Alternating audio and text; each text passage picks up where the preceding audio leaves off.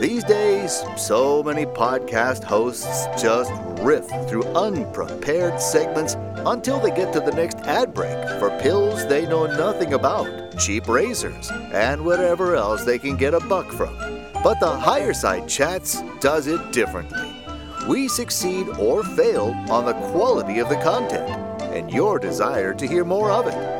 So you're about to hear another free first hour episode that's here to prove the two hour shows are worth subscribing for. Five shows a month for just $8. Members get a mobile friendly website, a decade of archives, a dedicated RSS feed for the best podcast apps, and a lot deeper discussion than a single hour can allow for. Sponsor free with more for thee.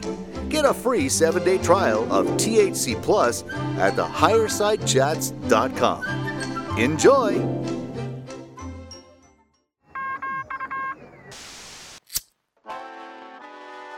In the 1930s, President Franklin Delano Roosevelt addressed the nation through a series of radio broadcasts known as the Fireside Chats. His aim was to reassure the common man that our society would recover from its troubled times. Well, we're far from 1930, and I deal with a different kind of fire. For a new era of worldly frustration, we offer a fresh conversation. I'm Greg Carlwood, and these are the Higher Side Chats.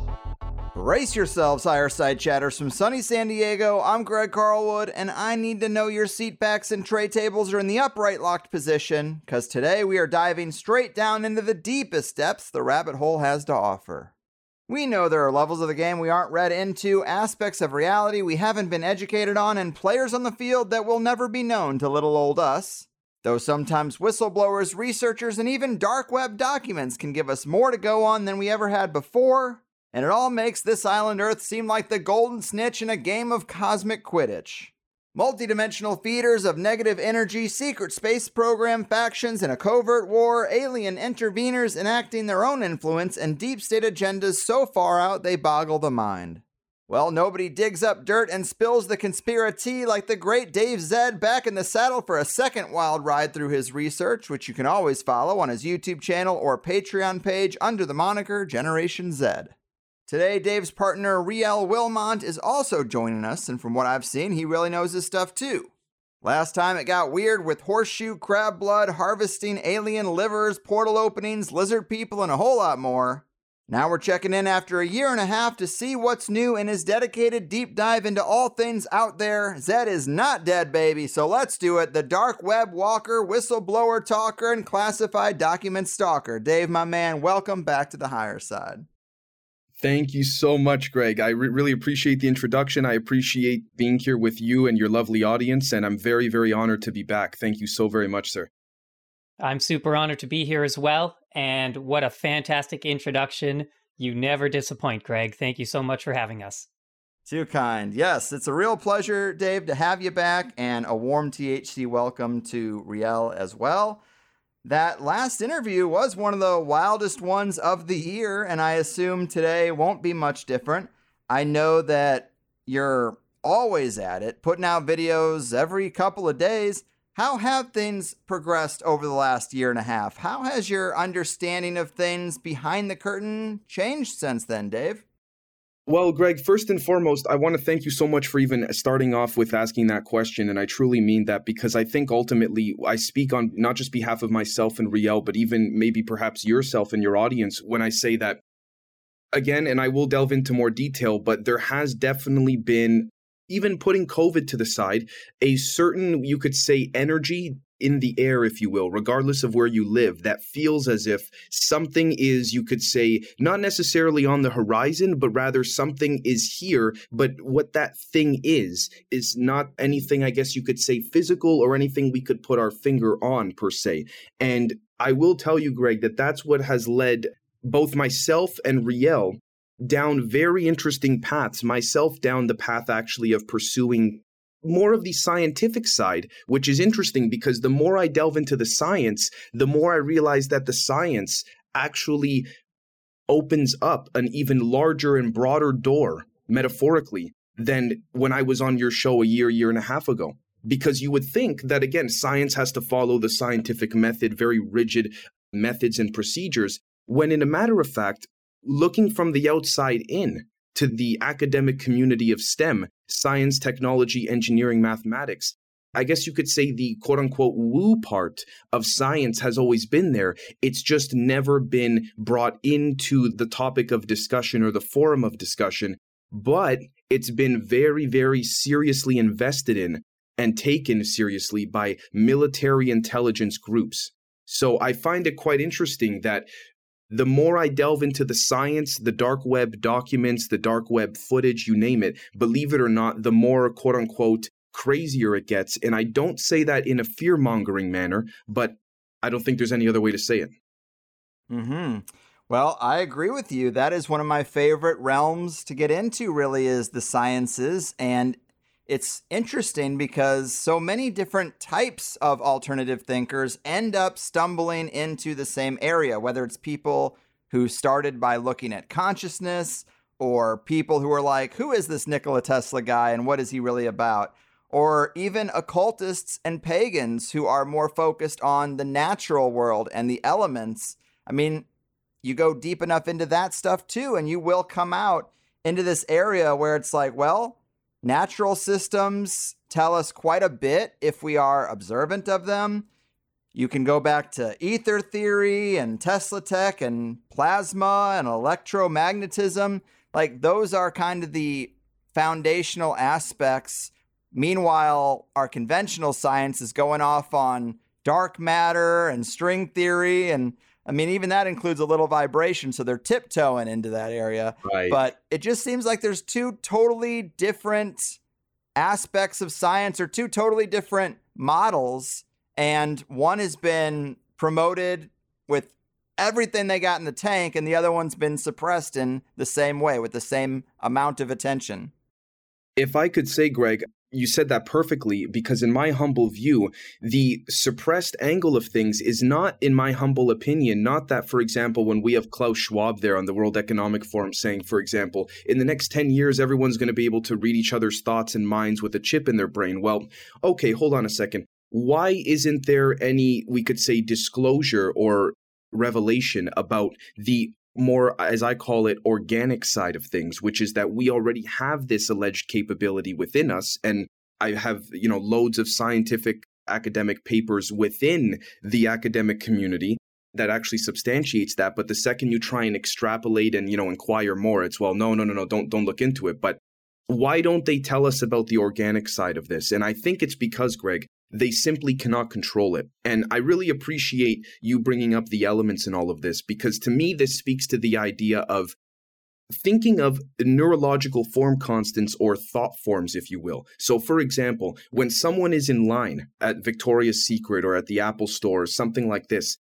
I've discussed this on my members on my Patreon side more recently, but one is pursuing, arguably, you could say, the idea of obtaining that iPhone or that Victoria's Secret lingerie, if you will, than actually obtaining it. And to me, that speaks to metaphysically and scientifically and ontologically. The joy is in the journey. You being in that line at that Apple store was more thrilling to you internally, psychologically, physically, emotionally, spiritually, than you actually obtaining that iPhone because once you got it, the excitement was lost. So you then needed to reinvigorate in your mind that reconvincing projection of, no, no, I wanted this. It was worth it for me to stand in line. And I bring this up, Greg, because when we take even a step back from that in a macro fractal sense, and we look at that concept, I then beg the question, and I don't mean to sound overly woo here, but where do our thoughts go? And what I mean by that is very simple. We have solids, liquids, and gases as we understand it.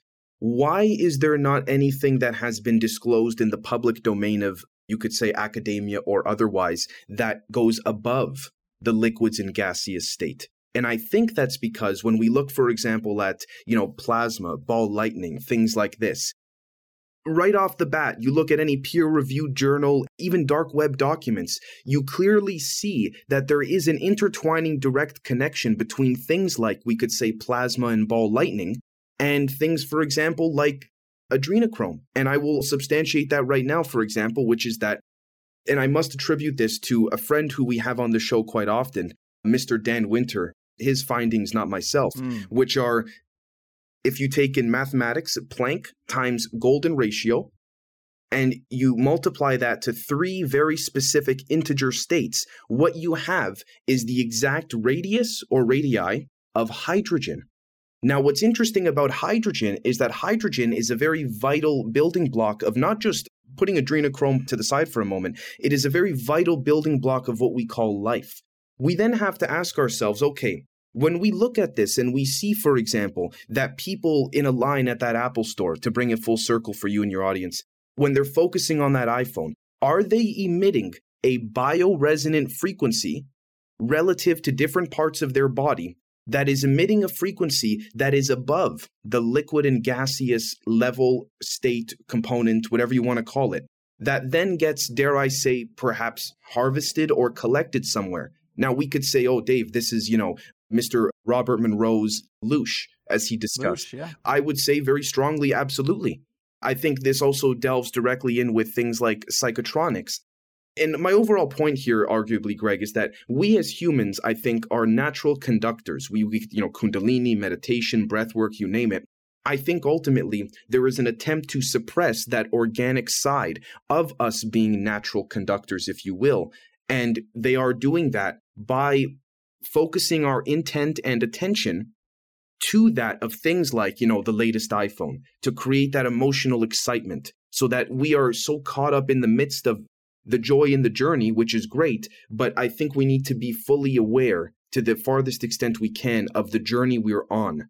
And if we are having fun on a journey that we have not even consciously committed to, then what are we doing? Mm-hmm. So forgive me for the ramble, but that's my, my two cents on that there.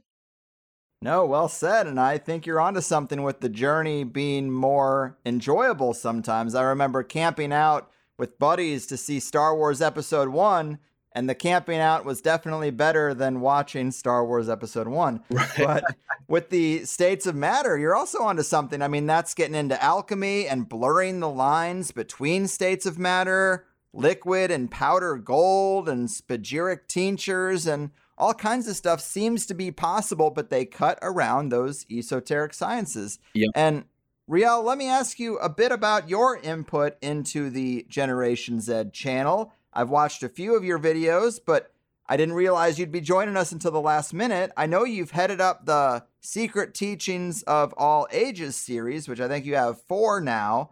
Talk to us a bit about that and the other areas of research that you tend to be most interested in. Well, thank you so much for the question. Yeah, Dave, great answer there. And the intention that I've got with the secret with going through the secret teachings of all ages to our audience, which is the an encyclopedic outline of Masonic, Hermetic, Kabbalistic, and Rosicrucian symbolical philosophy, is because my intention is to lay the foundation of understanding what the ancients taught in the mystery schools to help us understand what I perceive as a clear paradigm shift with the academic scientific community. It seems like science is catching up to the ancient mystery schools. And in order for everybody to kind of be on the same page and understand the kind of concepts that Dave is trying to explain with electrogravitics and even the work of Dan Winter with all of his plasma physics, I'm just trying to lay out a foundation and I am learning myself as we go along with this because I am no scholar. I'm still pretty new to this. I just have a lot of eagerness to learn and to try to guide others through this paradigm shift we're going through. But overall, my perspective on how the research has changed is to go from this funny lizard people running the world, sometimes they drink blood of children and all that, to actually seeing the academic papers studying adrenochrome and actually looking into what the academic world has actually shown us, but instead of publicizing what they're talking about, they suppress it through, Dave, I believe it's called the DISC theory, right? As Mr. Weinstein talks about. Yes, distributed idea suppression complex. Not that there is some grand conspiracy constantly of, you know, 5, 10, 15 people in a room mudding their hands together laughing, although sometimes allegedly that is the case, but that there is an overall, we could say, this goes back to that concept of thought forms, an overall energy, if you will, an overall sense of presence that a particular narrative or a wink wink nudge nudge agenda needs to continue to be forth brought and carried on with. Mm-hmm. Yeah, and just to conclude with this answer, I've always been passionate about the conspiracies, the UFOs, life beyond the physical plane, the idea of higher dimensional beings, all of that stuff that is relatively woo woo, but it seems that to go along with the UFO disclosure campaign or seems more of a psychological operation, I want to not just follow what UFO Twitter is saying about these things, but actually look at the hard evidence and actually understand the science and the physics of what we're on the verge of doing. And another thing that Generation Zed does is we have a segment called Unleashing the Kraken, where we are basically auditing the mainstream news. So we're educating our audience on what the news is telling us from various outlets all over the world, but we're putting angles on it and perspectives to provide context so that for example, when we see an article that says the Queen of England visited Canada 22 times in her lifetime, it's like, okay, that's a neat story, but what is the news actually trying to tell us? What intention do they have with the thought forms that we're putting by reading the news? Well, what's significant about the number 22? That's how many paths there are in the Kabbalistic tree of life. So they're not just talking about the Queen visiting Canada, but they're trying to plant these seeds in our consciousness and instead of just mindlessly following along with what they're telling us, we're trying to provide some critical thought and context to break down the matrix that has been set up for us. If I may add to what Riel said so eloquently there, thank you, Riel.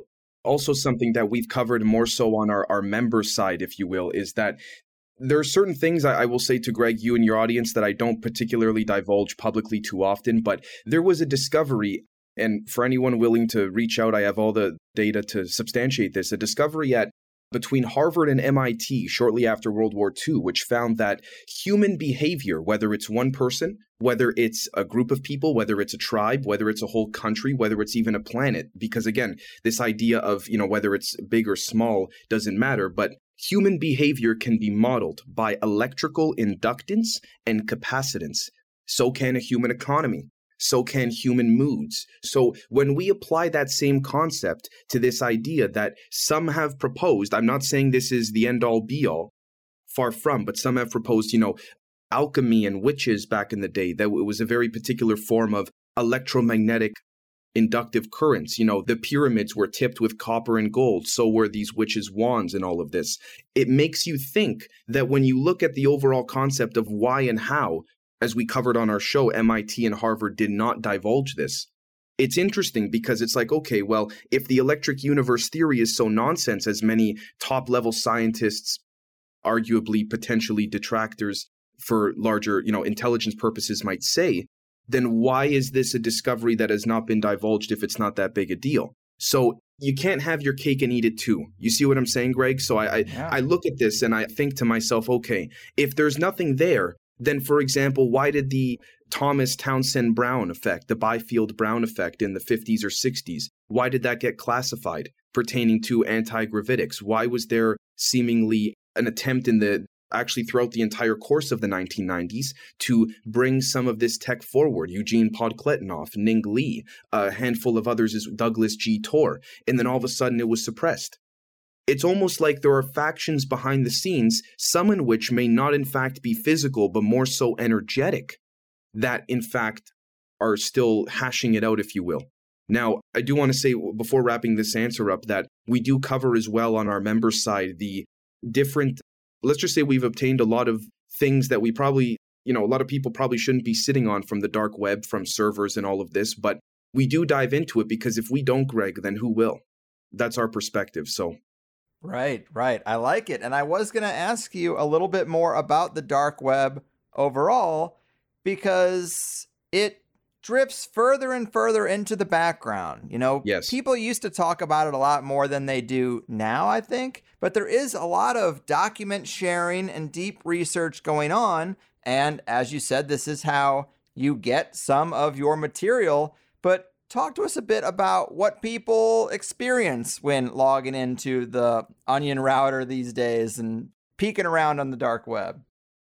Sure. I will tell you that with the utmost kindness and respect to you and your audience, I do not mean to fearmonger here, but it is kind of like if one does not know what they're doing in this particular regard, it's kind of like being thrown a a gun, a helmet, and you know a, a, magazine of bullets metaphorically and being thrown on the battlefield when you've never trained before you know and kind of like okay here time to go to war situation. You do have that feeling and uh, particularly given the fact that everything's much more digitized these days you know credit cards all of that you do want to make sure that the device you're using and things like this are you could say separate from all of that. But when you get into you know you go open the tor browser the onion all of that I will say that I'll cut to the chase. There seemingly has been a wipe, if you will. Probably military intelligence. I don't know who else could pull it off, maybe through a third party, you name it. But a wipe on the dark web over the past year to two years on a lot of information, yes. One thing I've found, though, more often is that, believe it or not, I've been communicating with a lot more of my sources. Since we've last spoke, Greg, I've developed some sources within Department of Energy, Jet Propulsion Laboratory, some DIA and, and elsewhere. And we do communicate on there quite often. I will say that. With that said, though, it is like the Wild West. Could you get anything that is claimed you can order? Yes for respect and to you and your audience, I won't go into details, but could you also find a lot of documents that you cannot find on the European Western surface level of the internet? Absolutely. And I've fallen for it too. I've had a couple burner laptops, you know, literally burned out myself because I made just the wrong click.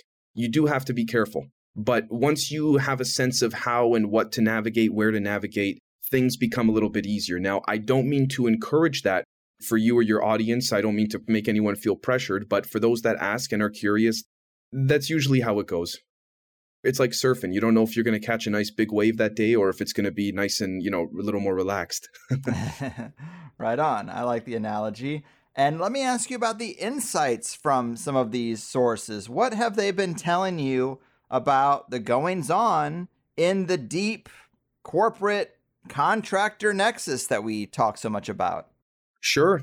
Actually, a lot of sources have told me, unfortunately, I can't divulge their names or identities, but they have told me that some of them mid level, some of them high level, have said, relative to their positions and all of that, the intelligence world seems to be a litmus test for a lot of what the phenomena is. Now, we say the phenomena, that could be UAP, that could be paranormal, occult, probably all merged into one. I believe that, I don't say this as a cop out answer, but I believe you can check that all the above box because I'm being told, Dave, it's what Shakespeare said back in the day, which is that even your most wildest imaginations cannot envision or attempt to describe what this is. And I said, okay, well, you know, what do you mean by that? And we delve into this on our show as well. And the one source says to me, this is many, many months ago, Dave, let me just put it to you very simply. He said, this source says to me, look around you. I said, okay. He goes, what are you looking at? I said, okay, my, my clothing shelf. He goes, all right. Is everything around you not a right angle? And I said, Oh shit. Mm-hmm. I said, Everywhere we look is a right angle, a 90 degree right angle, almost as if there is some type of, dare I say, Euclidean vector simulation archetype blueprint underneath us that has been imposed, that our subconscious, we could say, acts as the metaphorical frame of that bed or mattress on.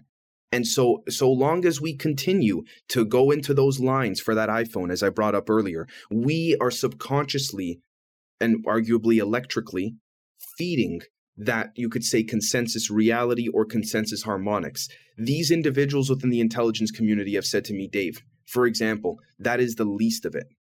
So just to give you an idea. Hmm. Well, that's interesting because now we're in it because with this everything's a right angle thing, I've had that expressed as archonic thinking that when you're inspired by kind of these mind parasites, yes, things turn into grids in the city, things turn into blocks for houses because they're just that's the way they think. They're not creative in a sense. They just kind of agree. push through and that's their influence. It's very dull, really, when you get into it. But nature, on the other hand, there are really no right angles. Nature is flowing rivers and waterfalls right. and right. really wild geometric patterns and the phi ratio encoded and everything, as opposed to just straight right angles. It almost seems like that's kindergarten stuff by comparison. But yes, that seems to be the inspired thinking of these control obsessed mental parasites. And this kind of relates to one of the videos you had sent me as something you considered one of your best as of late, but it was called Dymaxion Findings Analyzing the Time Cube, Obsidian Comms, and Nero Diversive Portal Zip Ups. Yes, sir. And this gets into the Dymaxion map, also known as a Fuller map, because it was a project of Buckminster Fuller, which is kind of like a icosahedron or a dodecahedron. I think it's I- icosa dodecahedron. Fair. There you go. I'll just let you say it. But for people who are thinking of a visual, it's kind of like a 20-sided die from D&D. It's one of the platonic solids, you know, when you get up into those upper uh, sided platonic solids, they look more and more spherical, but they still have angles to them, like a soccer ball, like a more complex soccer ball. Yes, sir. And and when you look at this Dymaxion map, it is that structure unfolded flat. So many triangle pieces like a diorama before it's all put together. And it kind of suggests that maybe the Earth is not necessarily round. It is a dodecahedron or an I- icosa dodecahedron. When you get down to it from a certain scale, it looks round, but it might be more of an actual platonic solid. And that might be pretty significant when we're talking about the thought matrix, why they encode certain numbers into news stories. It's all about keeping this holographic reality intact or keeping it within the parameters that they want it to be in. Is that fair to say? Greg, brother, you've hit on my heartstrings. I, I, would like to let Riel jump in after I bring this up. If if you would like Riel, I know this is also he has his own take on this as well. I could not agree more with you. And if I may say, this actually, for yourself and your audience that may not be familiar, this ties in directly with something else that another intelligence official told me off the record, which is that again, and other journalists, and I, I, don't consider myself one, but there are mainstream journalists that are being told this as well, to be clear, that anti gravity is a lot easier to crack than people think. It's literally right in front of our faces. It just has to do with the propaganda and mental indoctrination of academia that makes us go, no, that can't be possible, or, or not realize how simple it is. And I bring that up in relation with the Dymaxion findings, Greg, because what I'm being told, in addition to some of my own work and studies as well, I plan to start publishing some, you could say, white papers and, and all of that when our website is up and what have you. But this idea that whatever you want to call it, the vacuum, the superforce, the zero point energy, even dare I say this is no disrespect to anyone with religious beliefs, but you know, the Bible called it the Holy Spirit. What we're seeing here, Greg, in my humble perspective, is the underlying, you could say, foundation of what comprises not just our reality, but how we view our reality. And so let me give you an example. To me personally, I think we are living within a complex, topologically oriented, concave planet, if you will. And the reason I say that, Greg, is because, say, for example, you're sitting where you are, or even your audience, where they're sitting, they're driving, they're at home listening to this, I respectfully ask your audience to look the farthest distance you can from where you are, whether you're in your bedroom, at work, you name it. The farther you look, the more flat that particular item, object, even person becomes. Now, as you walk closer to that person, object that you're looking at, the more interactable it becomes, the more depth it has. Dare I say, that is what these UAP, that is what these non material beings whether paranormal, occult, or otherwise, are harnessing. They're harnessing a sense of perception that has to do with light, sound, you know, harmonics, and frequencies. And I don't mean to be overly vague, but I, I very kindly would like your audience to think about that. Think about the farthest point in which you're looking. and then try and, as you approach it, it gains more depth, it becomes more interactable. This is what these UAP, in my humble opinion, and these paranormal beings are harnessing because it is the same underlying energy that they're all accessing. Now, how they access it, you can do that organically, or you can do that in the nuts and bolts way, in which we generally call anti gravity. And to sort of wrap this up, if Riel would like to jump in on this if he wishes, think of, I'll give an example for the women of your audience, Greg. Think about heading out for lunch or dinner with some of your lady friends and you have your purse with you and all of this. And you say, oh my gosh, I forgot my, my wallet in my bedroom at home. You unzip your purse, you reach your hand into the purse, but your hand, once you get to a certain point in the purse, is now back in your bedroom at the house, grabbing the wallet. So as you look in your purse, you actually see a bit of your bedroom. That is what this type of, you could say, anti gravitic technology, in addition to, you could say, you know, zero point, all of that, that's what it entails. Dare I say, that is what seems to be our ancestors have discovered time and time again. And one last example, we see the tuning forks of the ancient times, for example, that they could cut through rock like a knife through butter. Well, we look, for example, at an academic paper by Charles Lieber from 20, I think, 13, quite some years ago. They talk about a quote unquote innovative new nano combing technique. And I won't go into details, but it talks about the same electromagnetically induced principles that these tuning forks used. So, in other words, my long point here is that we are a species, in my humble perspective, rediscovering the same general technologies, spiritual forms of enlightenment, of awakening, you name it. And when someone, for example, realizes this idea of rebirth or knowing thyself, putting the occult angles aside for a moment, this concept of understanding that you are the, I guess you could say, center of your reality it's because your belief becomes your reality via that intent. Just like when you were in line at that Apple store, your intent was set to picking up that iPhone. Hmm. So forgive me for the long-winded answer, but I, I appreciate you asking it in that in that regard. Sure. Riel, what are you thinking about all this? right on. Well, uh, I actually sometimes just really enjoy listening to Dave talk because sometimes the terms like having to write take notes even though i'm his research partner i still have to take notes on some of the things that he says like for example the euclidean vector simulation is imposed over us so greg that's consistent with what you're saying about the idea that it's almost like there's a secondary reality that is overlaid with us that is kind of the matrix it's almost as if there's the demiurge from the archons created some sort of artificial reality using potentially some celestial objects that we think of as planets like Saturn and the moon, and are using this to kind of keep us frequentially or energetically suppressed. And it's keeping us in this Euclidean frame of reference that's limiting us to only see 90 degrees of the 360 degree dodecahedron. uh, and I think that actually mainstream science now recognizes that the universe is actually the shape of a dodecahedron. That's actually one of the most cutting edge revelations from the world of physics. But it's hard to kind of contribute more than what Dave has said, but I can only really echo what you guys are both saying. But I did want to just backtrack a little bit to the concept of the dark web with the deep research, how it seems like there's information being wiped out. So, if the dark web itself is being wiped out, imagine what the mainstream is wiping from their own archives. Right. Right. Like, how many times, Dave, have you done a presentation and then the next day or even in real time, this has happened to me, where the website suddenly disappears? Yep. And, you know, that's to me much more alarming than the dark web being wiped because that's kind of already its area. Well, you know, you have to be properly armed and equipped, as you've, you know, metaphorically said.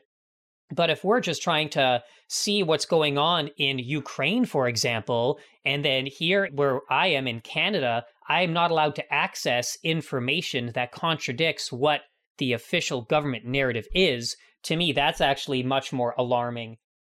If I may, Greg, if I may add to what Riel said there, I want to actually bring up something pertaining to this concept of, dare I say, manifestation and there's been a lot of talk lately about, you know, a reality split. You know, the 5D, the fifth dimension is going to merge with this one, but only for those that are open to it. And then others will be in the previous, you could say, version of Earth, if you will. There's been a lot of, you know, whether it's worded that way or otherwise. Yeah. When people say, for example, whether it's politics in a push pull duopoly, a sort of sense of, you know, it's either one or the other, whether it's the media with respects to driving one's emotion to make a decision very quickly. Well, hold on a second. I would say to your audience, first and foremost, if the media is pushing the average person to make such a decision so quickly and so emotionally, why does that go against everything that the intelligence community does? Which is you need to take the data, absorb the data, take the time to interpret the data, Many people have different interpretations of that data, and then we act on it according to the most appropriate decision within the context of the environment. Why is it that the media is not conveying that to us? I think personally, if it's worthy of news, it's not going to be something that'll last for, you know, five, ten minutes, if that, and then you don't hear about it ever again.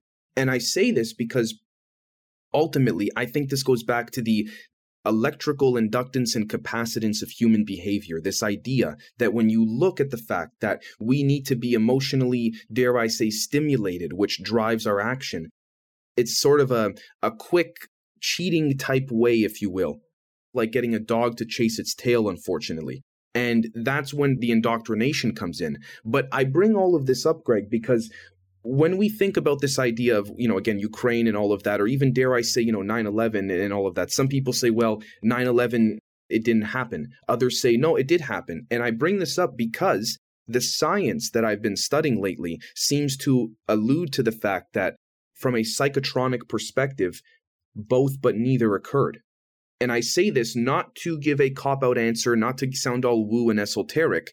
It truly depends on where one, you could say, was not just physically and geographically, but where they were spiritually, mentally, and internally in many different ways relative to their nervous system, which sends uh, electric pulses and all of this, relative to the time of that event. I say this because if we look at quantum physics and they talk about how, you know, quantum physics shows through the dual slit experiment that reality is only as quote unquote real as the individual observing it well, then, okay, could we not state, for example, that on that premise, one's belief becomes one's reality? And then if we take that even further and we consider the idea of, let's say the media plants a false story that is not real whatsoever in the physical sense of it being real, but it in the media's eyes, it doesn't matter if it's physically real or not. If enough people believe in it, they will act on it. So it gives it that life, if you will which goes back to, you know, going in line in that Apple store again. And finally, if I may say, this talk of that split with the fifth dimension and all of this, for those that say, and I don't mean to sound conceited here, forgive me if I do, but for those that say, well, you know, how could there be a split, Mr. Zed? Because I certainly don't see it. With the utmost respect, I'm of the humble opinion, by definition, that is the split. You can't have one without the other and that speaks to the duality of life. Also perhaps even you know roger penrose's collapsing the wave finding the balance between the two. If you take someone who's never been you know try explaining water the color of it how it feels to someone who's never experienced seen touched it or anything like this try taking someone who's never been to a house party and put them in a house party how will they know they're having a good time if they've never had a bad one? Whether they're consciously aware of that or not there needs to be another pillar to compare it to. So when people say, for example, well, you know, I've seen no evidence of, you know, UAP or even no evidence of, you know, a cult, a Bigfoot or the, anything like this. Well, my whole thing is, do we know even what to focally compare it to? What's the pillar or focal point or data point we can compare it to? We have not been given one by the system we're in, almost as if that's deliberate. So, mm-hmm thanks for letting me ramble on again. of course, of course. And I like what you're saying. It makes me kind of think about just how everything carries certain energy and a certain vibration. And it seems like one of the highest level games being played is something like a collective energy management program. That obviously that's what the media is there for. It injects fear. You could even say weather weapons. If they're developed, then it's just to create destruction every so often, like a clock. It's like, well, it's that time again. We got to keep the energy level down. We got to cause some depression out there, cause some fear. Right. I mean, a debt based currency, even the creation of that, they say it's quite occult. Well, what does it do? But it takes a world of abundance and beauty and makes everything like you can't access it without this green paper, which is scarce, which you must give years of your life away for. Right. And it's an artificial barrier. But to me, this all speaks to a global energy management program Yep. to keep us from manifesting a better reality and to keep us in those lower vibrations. But while we still are in the first hour, I wanted to ask you guys about the black goo. Obviously, this is a real buzzword in the conspirasphere, and you have some videos where this does pop up. It seems like it's something that's alive. It seems like maybe it's an artifact of an alien race. What can you tell us about this strange substance and how it might be used and where it might have came from, if it's even one thing? Sure. I think ultimately what we're seeing is, and I, I will cut right to the chase with respects to this. I think we have the origins of a non, maybe not terrestrial, but non human black goo. And then we have the reverse engineering and the human ingenuity side of the black goo. And I don't particularly say that in a positive manner. I think what we're seeing here with respects to black goo is a multi purposed, I guess you could call it uh, for lack of a better term, probe of sorts for, for various reasons, whether that is to observe, whether that is to, dare I say, even, you know, probe a human, whether that is to carry certain forms of energies in a, in a frequential sense contained within it to then transmit elsewhere. This is something that I don't particularly think is anything new. I don't necessarily hold the perspective that it is, and I'm very careful with this word, but a conscious form of life, if you will. And I say that because, you know, consciousness means one thing to a neurologist, it means another thing to a physicist, it means another thing to a psychologist. So I, I don't want to, you know, bar none said and done, that's what it is. But I think what we're seeing there is, honestly, Greg, I think it is a tool. I think what it comes down to is who is behind that tool, truth be told. I think just like many things in this reality and elsewhere, a tool simply is. It comes down to what does the holder and user of that particular resource or tool do with it. Mm-hmm. And I think what we're seeing there is the adjustment, whether technologically or otherwise, of both human manipulated, human, originally human created technology in correspondence with potential collaboration of other non human groups, whether those non human groups are, you know, their origin is of Earth or otherwise. Not for me to say, but that's where I reside with respects to Black Goo right now. I will say though, and I could be proven wrong, part of what we do on our member side with our Zoom calls and our think tank calls and all of this is to debate these things. Because who am I to say? But I think that right now it is not conscious in the way that we are. Mm-hmm. That's the most I can go without. Because then after that, I'm just spitballing. So I'm just. sure, sure. It just kind of seems like it's uh, it's some kind of artifact. It seems like it's a self-programming or programmable form of matter to a degree. I bring it up because, of course, Colin Wilson, as you've noted in one of your videos, he felt his whole home was ingrained with this programmable matter, Right. black goo, because he knew too much. Maybe it's some kind of surveillance tool. oh, Uh, don't it it probably can be used for many different things. I don't rule that out. Yeah.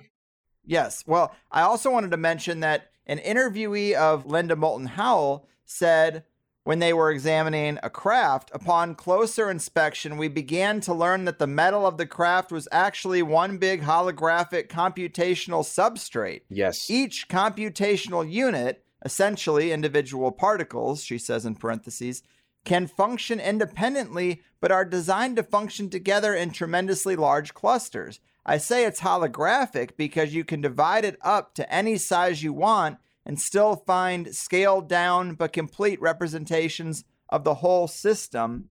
And the reason why I find it so interesting is it seems to be part of that overlap between the occult and the sci fi aspects of what all this stuff is. Are aliens demons in a physical form or are they from Zeta Reticuli? That whole debate. Well, the black goo seems to be this in between substance that shouldn't be here and maybe came from somewhere else, came from a different dimension or a different planet. But Riel, you were going to say something. Yeah, well, so just turns out that I spent two hours watching specific black goo documentaries this morning before Woo. our recording, and one of them was featured by Harold Klaus Waula. Not too sure if you're familiar with his work, but yeah, he is a jerk. Oh, fantastic.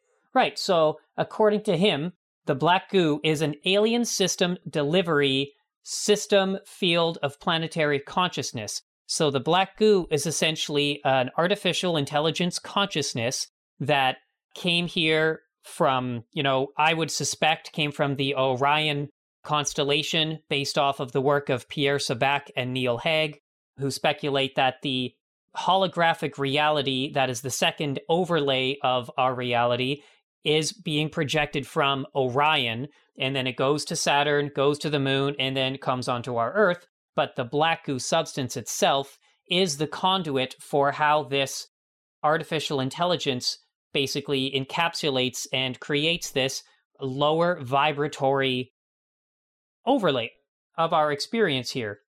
And it seems like the black goo is directly connected to the Kaaba stone, the Benben stone, all of these ancient occult litho. I believe a worshipping stone is litholatry, so I'm actually exploring litholatry now in Secret Teachings of All Ages, and it seems like there's the organic litholatry, but then there's this artificial intelligence litholatry, which has brought many Abrahamic religions, not to, you know, throw religion under the bus, but the whole concept of worshiping this giant black cube at Mecca, I think is directly connected to the effect that the black goo has on us as humanity. If yes. I if I may yes. Uh, jump in very quickly with respects to I really appreciate both Riel you bringing all of this up and Greg you talking about how you know Linda Moulton Howe's uh, source was telling her that essentially and this also speaks to others that have spoken about being part of alleged reverse engineering programs, legacy programs, as it's been called in recent decades. This idea that no matter how much of the craft you chopped up, whether with a saw or you name it, upon closer inspection, it was a fractal representation of the rest. I cannot help but think of a couple different things. First and foremost, it's been alleged that inside the human mind, with respects to the pineal gland, and the way that the human mind accesses the pineal gland through electrical impulses is the same way in which the earth operates in that same regard, which speaks to, you could say, fractality. But I also think it speaks to this idea of quantum non locality. Now, I want to say very quickly that to everyone that and I'm with your audience for those that say, oh my God, he's bringing up the word quantum. What does that even mean? Because it's thrown around so much. I'm in full agreement there. I think what we're seeing ultimately is the concept of a information structure that we are residing in, dare I say, a little bit of actual quote unquote tangible reality mixed in with a you could say electric universe simulation type induction that has been put underneath us that our subconscious then fuels. And I, I say this because of, for example, we can look at Jair Rivera, PhD, on the holofractal morphogenetic constants of life, if you will. He brings up the Kabbalah. These are academic papers that are just now beginning to sort of hit the surface that once were, you could say, restricted, classified on, you know, Department of Energy servers. And I bring all this up because I want to respectfully reinvigorate the concept of fractality and fractals. The same way you, for example, drop a rock into a pond and it ripples, you see the water waves ripple and the waves broaden the further away it gets from the source of the rock. This is what I think a lot of people discuss when they say, you know, whether it's anti gravity, whether it's black goo. The answer is right in front of us in nature in the sense of harnessing a few different components that require us to understand this more but we simply don't because this is where the indoctrination and propaganda comes in. We've just been taught our whole lives, oh no, that's nonsense, forget about it, don't worry about it. Case in point, anyone who seems to come close to cracking anti gravity, generally speaking, the announcements are made more so in Eastern Europe, formerly, you know, Soviet Union, than other parts of Europe and the West. The academic papers in which are published that talk about how they did it and whether it's on the theoretical side or in the laboratory engineering those methods, Greg, are never actually disproven. The equations are never disproven. The engineering aspect is never disproven. The experiments are never replicated to show they don't work, but rather just the scientists themselves who make the announcements get attacked. Hmm. I think that speaks to a control system that, dare I say, to bring this full circle, this black goo neurologically keeps in place amongst many other variables. Hmm. Dave, that's like how the fact checkers if you have something that clearly cannot be disproven and it goes against the narrative, they have adjusted their language to now say it's missing context. Right. so it's like the scientific breakthrough discoveries aren't wrong, but they're just missing context and are misleading or something like that. So it's very interesting how they can always spin it just to keep you energetically enslaved. Yeah. And like Greg, I totally agree with you with what you're saying about collective energy management. That goes in the idea that we're living in a terrarium, that we are genetic experiments, and there's these higher conscious beings that are basically, you know, that there's. I would love if we could get into the different layers of who is the management on our plane or planet, whatever you want to call it. Yeah, me as well. And great points, guys. you know, I've even thought the difference between the black cube and the black goo could really just be charged because from what I've heard from people who have seen that metamaterial that the Invisible College seems to have gotten their hands on from a UFO or something is that it can be rigid with the right charge, but it can also be very fluid. And I'm lucky enough to have seen a picture of this from a previous guest. Obviously, I can't say who or can't ever show the picture, but it looked kind of like metal quartz crystal, which is another thing that you've talked about that yep. quartz, the way it grows, it kind of speaks to this platonic solid reality, these kind of angles and everything. And you included in one of your videos a 1927 issue of Science and Invention Journal, which had an article about a device called a gravitation nullifier by a Dr. Kowski and he said you could blast certain frequencies at a big piece of quartz crystal and it would lose its weight, to quote what he said. And that gets into the idea that, yeah, everything is somewhat holographic, that geometry is super key, that frequency is super key, and that these stories of ancients levitating giant blocks, I mean, there seems to be a, a esoteric or natural science to it.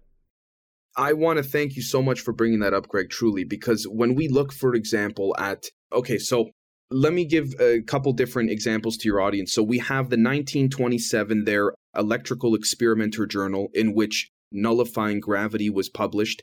Well, initially, actually, was published in 1919, and then it was republished again, I think, in the British Royal Society proceedings. I could be wrong about that. However, within the span of just under a decade, it had some, just like in the 90s with Mr. Eugene Podkletnov, Ning Li, and all of that, you had some announcements, and then the university would pull back the announcement, and then, you know, all premature, we, we made a mistake, we're sorry, yada, yada.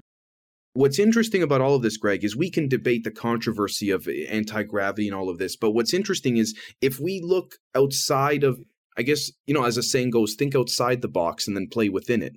If we take that perspective, or we view it in that regard, what we'll find is whether it's Science News Daily, whether it's phys.org, whether it's, you know, many journals these days, particularly phys.org and some other outlets have published a quote unquote mysterious quantum spin having to do with quartz crystals. Now, what's interesting about this is that it is, according to them, a phenomena mysteriously that they can't explain, almost as if they deliberately butchered the understanding of it many decades ago, shortly after World War II, to ensure that the public academic community wouldn't get a hold of it because of how, dare I say, simple it is to activate this zero point underlying energy. Now, I say this because when you look at this article, this quantum spin article, you'll find that the ones who did the experiments were based out of Princeton University. Princeton University received the funds from the National Science Foundation in direct correspondence and collaboration with the Department of Energy. What I'm speaking to here is a control system of funds, of who gets the money, who gets the funds to be able to do these experiments. if someone is funded and if they receive these funds and they conduct an experiment that is maybe not in the favor of this DISC, this distributive idea suppression complex conglomerate, then, oh, what do you know? Next year, next quarter, they're not getting their funding. You see what I'm saying, guys? So, this is where, when I look at this from the outside in, I think, why is it that these academics can publish in their papers the theoretical side of things, but they speak on it as if it's fact, as if they saw it in a laboratory occur in real time. You know, for example, people talk about, you know, pulling energy from a wall or an outlet, if you will. Well, what's interesting about that is you look at Richard Feynman, one of the most respected academics who's passed away, unfortunately.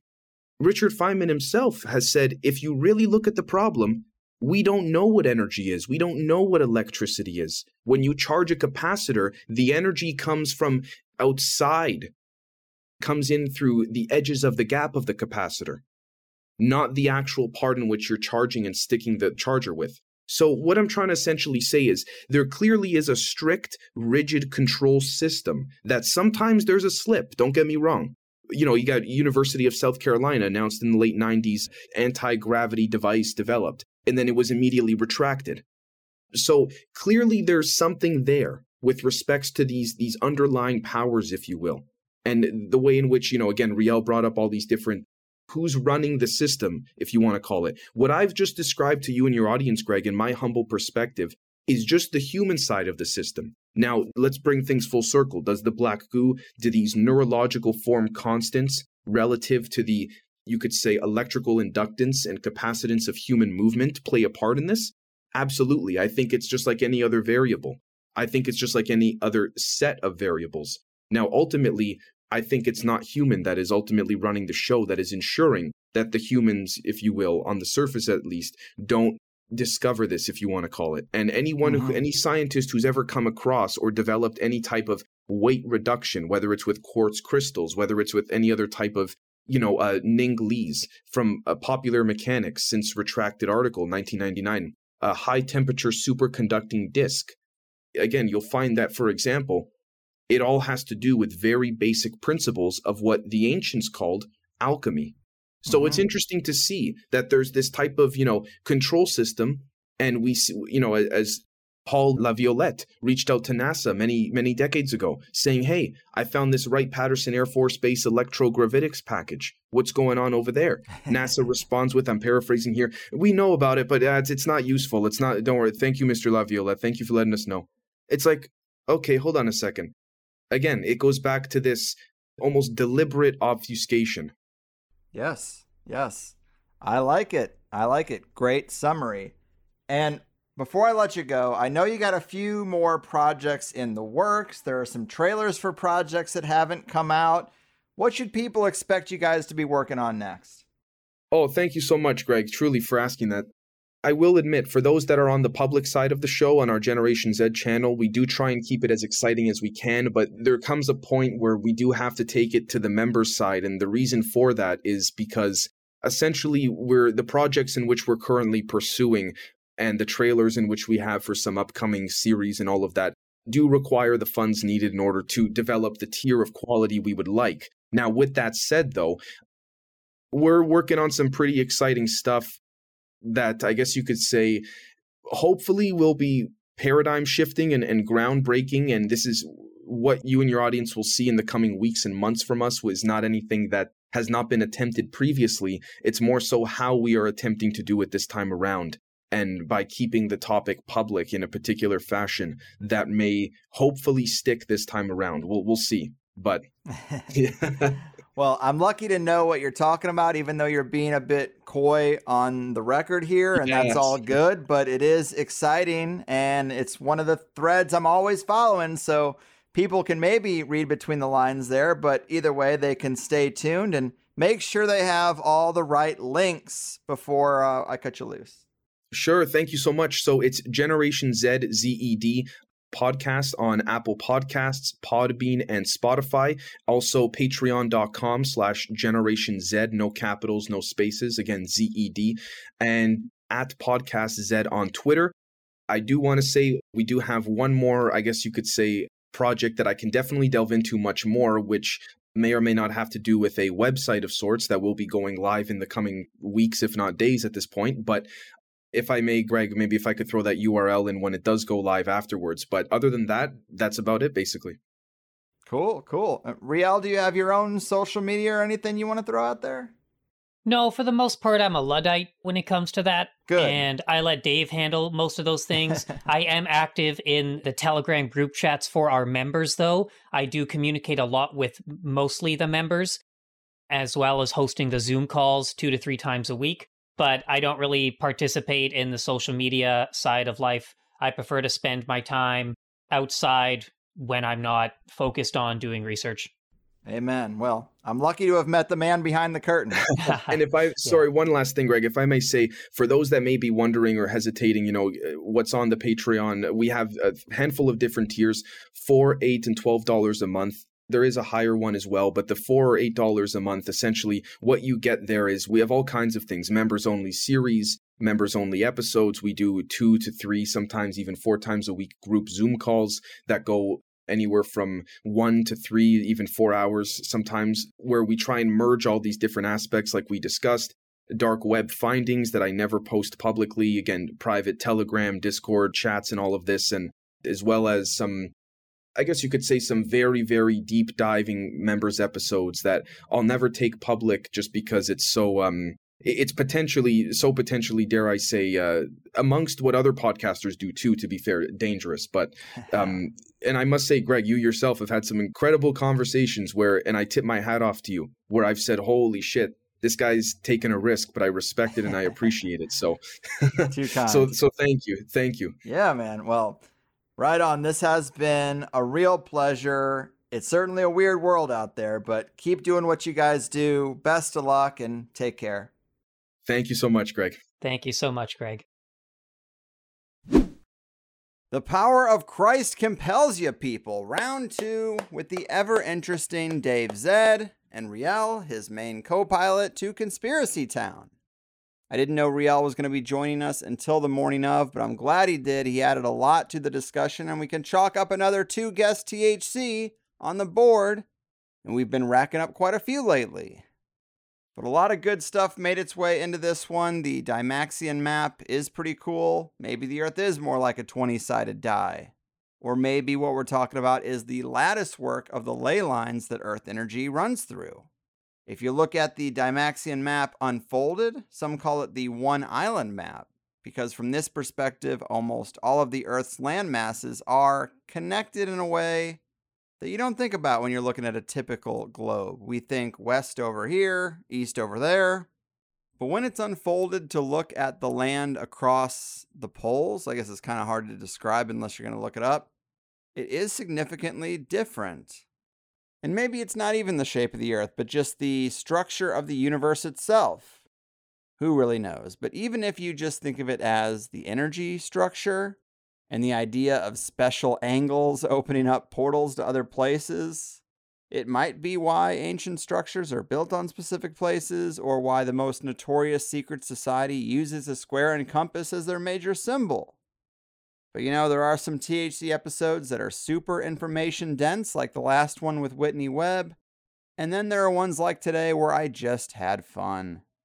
These guys are a lot of fun. It reminds me of what a THC meetup is probably like there are folks I've met, like the guy who did the wrap on my car, and you get into talking, and it's like, okay, well, have you gone this deep? Oh, you have. Well, have you gone this deep? And it's a little back and forth, pushing the envelope until you're just like, all right, man, respect.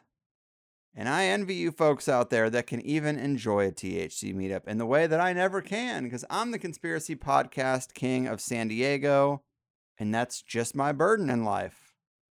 It's like the old song the worst part about being Tom Cruise is being the only man on earth who can't enjoy Tom Cruise. Pretty much the same thing, right? But I liked it. I'd say this one pairs nicely with Jason Breshears', and some of the secret science anti gravitic stuff pairs nicely with Aaron Murakami. And maybe some of the Angels Angle Secret Society stuff even could pair with some of Tracy Twyman's wilder work. We even had a reference of Pierre Sabak, who was on not too long ago. Obviously, Dan Winter came up too, as well as Harald Kautz-Vella, which was a hell of a throwback.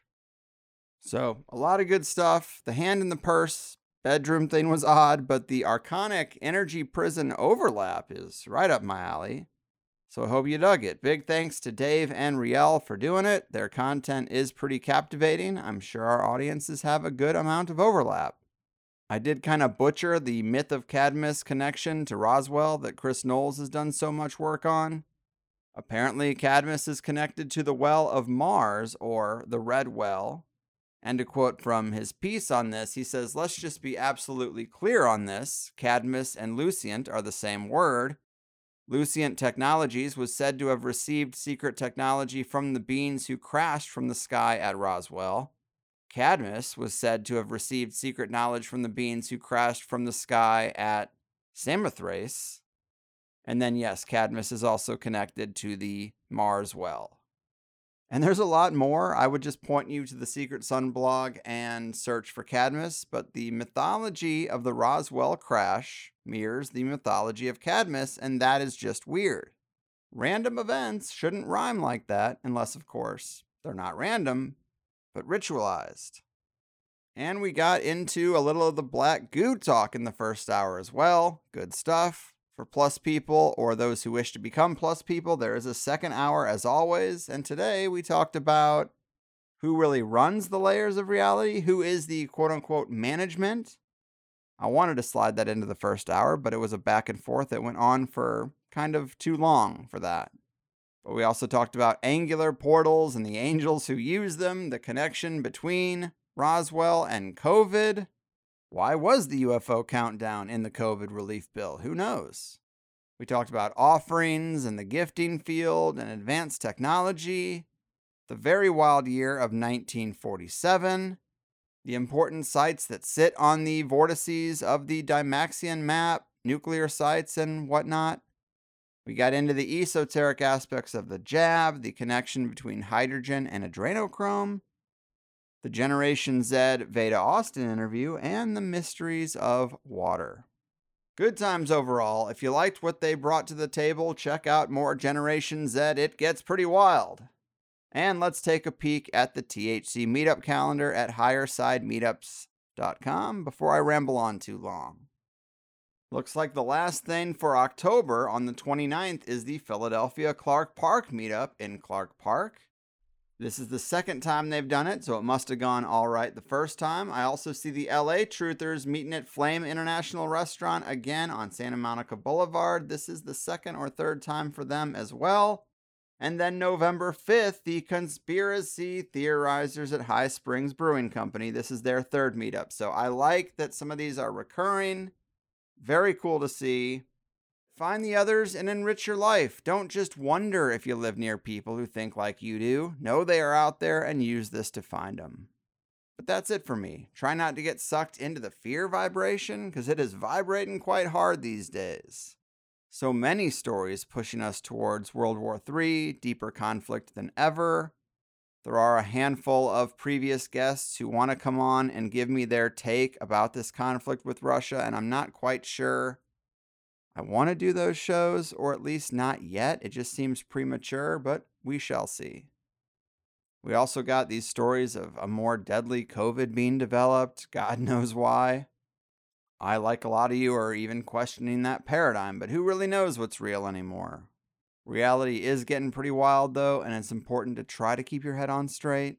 I am for less war, less death, less governments forcing strangers to fight other strangers on behalf of their power struggles.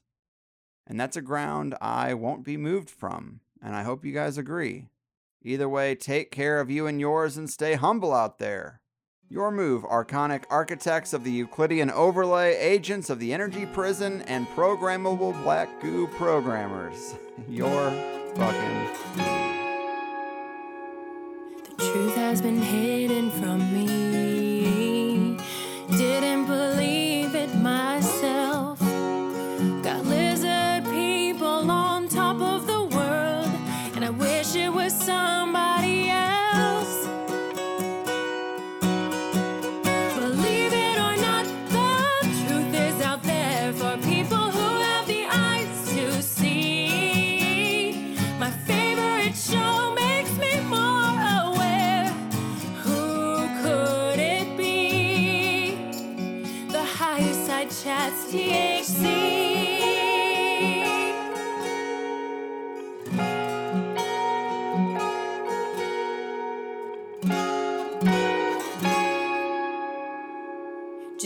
the TV and obey. Take some more pills when you're blue, or we'll break you out of the spell that you're in. Together we will.